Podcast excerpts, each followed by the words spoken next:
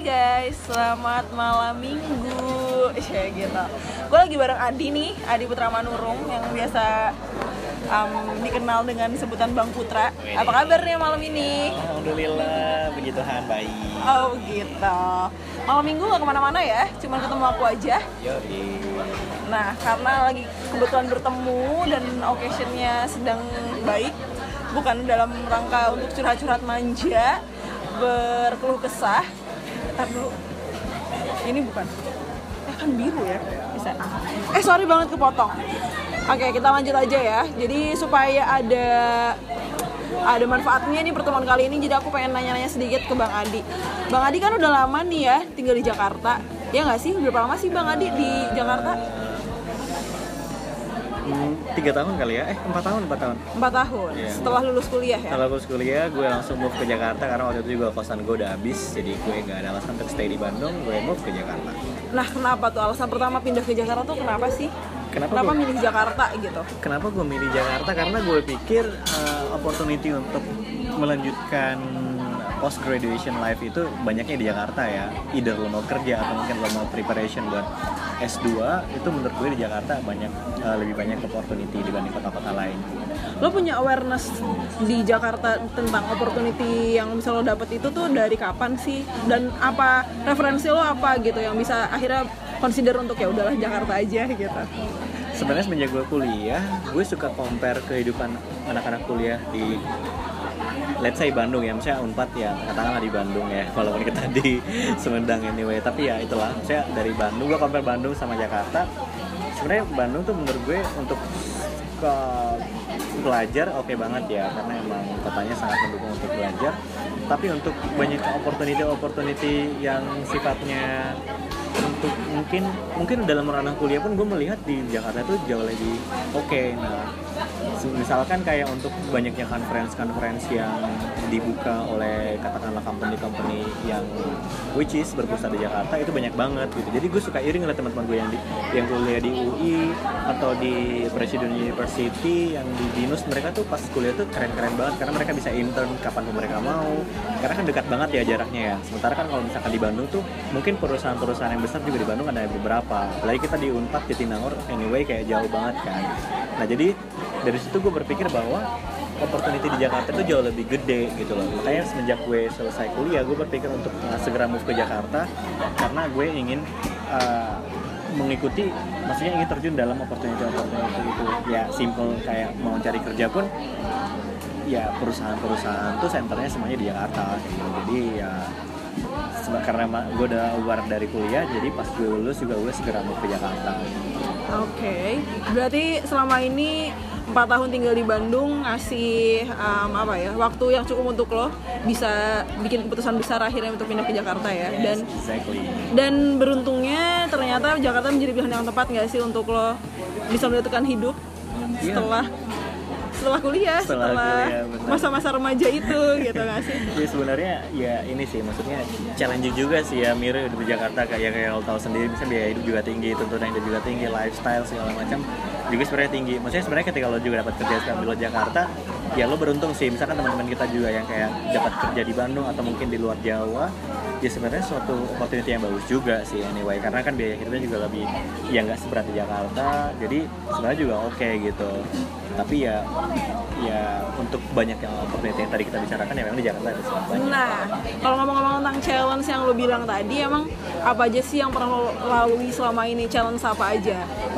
Dan gimana cara lo bisa solve challenge itu sampai akhirnya lo bertahan di hari ini gitu? challenge hidup di Jakarta itu salah satunya uh, biaya hidup sih ya biaya hidup terus juga uh, kalau misalkan caranya cara mengatasi biaya hidup ya yang pasti ya kita harus manajemen keuangan kita ya harus pintar-pintar lah ya. Maksudnya ya pada dasarnya mungkin mungkin salary di Jakarta sama salary di luar kan disesuaikan dengan UMR nah tapi ya basically juga kita juga harus tetap bisa pintar mengatur keuangan kita. Nah memang salah satu tantangan lain juga yang berhubungan dengan itu ya gaya hidup ya. Maksudnya kayak orang-orang Jakarta emang ya Hedon nggak sih? hedon tinggi Uh-uh. lah ya gitu. Maksudnya kayak kayak lo harus nongkrong men- menyisihkan uh, menyisakan waktu lo buat nongkrong ketemu teman-teman lo belum teman-teman lo sangat banyak. Dan itu dan which is penting kan karena lo kerja lo stressful dan lo butuh bersosialisasi dengan orang-orang kayak gitu. Tapi gimana caranya lo bisa tetap survive ya? Lo harus pintar mengatur keuangan lo itu sih.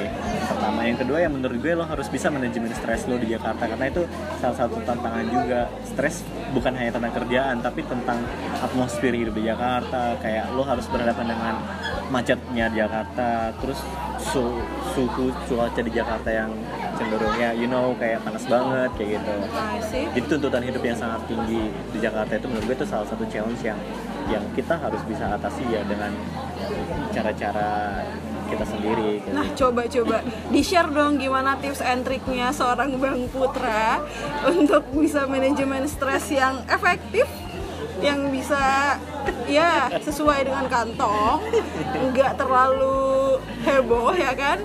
supaya ini kan dia banyak orang yang mungkin sekarang sedang mempersiapkan diri untuk facing Jakarta dalam waktu dekat tapi dia juga nggak punya perbekalan khusus nggak ada referensi uh, khusus juga. Nah ini coba-coba dari Bang Putra gimana dong? Sedikit tips and trick bagi yang membutuhkan. Apa ya Enggak, kayak gue udah so oke okay banget ya. Tapi ya gue pun pribadi tetap ya struggling ya. Maksudnya kita juga berjuang untuk bisa menjalani hari-hari di Jakarta dengan penuh tantangan-tantangan dan cuman yang gue lakukan adalah ya yang pertama gue benar-benar harus bisa manage waktu gue sih. Jadi kayak kalau lo kerja 6 hari dari 7 hari seminggu ya Sabtu minggu lo harus benar-benar pakai hari itu dengan baik kayak gitu. Maksudnya ya lo bisa istirahat atau lo bisa uh, bertemu dengan teman-teman lo untuk sekedar sharing. Karena lo butuh menurut gue salah satu hal yang bisa release stress kita adalah kita ketemu orang dan kita dan kita bisa bercerita dengan teman-teman kita kayak gitu. Kita butuh komunitas kayak gitu. Karena mungkin ya kalau gue basically emang gue juga kerjaan gue kan kebanyakan apa ya gue di kantor paling juga gue ya visit misalkan ke cabang karena gue kebetulan di head office. Jadi kurang lebih polanya akan kayak gitu-gitu saja. Jadi bisa stres. Akhirnya gue butuh teman untuk sharing kayak gitu. Itu yang pertama. Yang kedua menurut gue sih lo perlu untuk menyisikan waktu lo buat apa ya lo bisa mungkin jalan-jalan lo uh, refreshing dengan lo ya Jakarta ke Bandung kan dekat banget ya lo bisa jalan-jalan ke Bandung. Atau mungkin lo bisa nyebrang ke Pulau Seribu. Atau mungkin lo bisa menarik. atau mungkin lo bisa kunjungan-kunjungan ke tempat-tempat wisata di Jakarta gitu. Jadi menurut gue emang lo perlu spare time lo buat ya me- merilis stres-stres yang ada dalam pikiran lo untuk apa ya ya jalan-jalan lah kayak gitu supaya Sepakat, work life sepakat, balance sepakat. Yes, yes. Basically kalau manajemen stres ini nggak cuma diperuntukkan untuk orang-orang yang tinggal di Jakarta nggak sih atau orang-orang yang Ya. struggle di Jakarta, tapi untuk siapa pun yang beraktivitas, yang punya pressure di mana pun itu berada, ya kita harus pintar-pintar menjaga dan memanage stres kita sendiri gitu ya, supaya nggak eh, nggak break out sendiri, nggak burn out sendiri gitu. dan satu Jadi- lagi menurut gue kayak lo kerja, maksudnya nggak semua orang ya beruntung kerja itu sesuai dengan ya let's say kayak passionnya. Mungkin orang yang suka olahraga mungkin jadi atlet ya itu beruntung ya itu kan sesuai dengan passionnya. Tapi mungkin Betul. kebanyakan dari kita adalah mungkin kita suka berenang tapi pada kenyataannya kita adalah seorang marketing kayak gitu. Nah menurut gue ya di waktu-waktu yang kita punya, waktu-waktu yang waktu-waktu luang kita nggak ada salahnya sih untuk kita tetap melakukan hobi-hobi hobi. kita kayak gitu. Karena menurut gue itu salah satu hal yang bikin kita uh, Relax, relax ya. lagi kayak gitu. Stress Jadi release, kayak kalau gitu. misalkan lo suka baca ya udah lo pulang kantor lo baca gitu atau mungkin ketika lo di busway atau di kereta lo bisa baca atau mungkin satu minggu lo bisa ke perpustakaan atau lo melanjutkan lo menulis di kafe menurut gue itu seru Sepakat banget. sih. Jadi lo jangan sampai stop doing your uh, hobby karena lo berterburden sama kerjaan lo tapi tetap aja doing your hobby karena justru itu akan memberikan apa ya jadi energi energi lo nggak literal absorb semua dengan tuntutan pekerjaan gitu tapi tetap hobi-hobi lo membuat segala sesuatunya bisa balance Ah, oke. Dapat tuh kuncinya ya, bahwa yaitu work life balance ya. Ya. Work hard, play harder, right?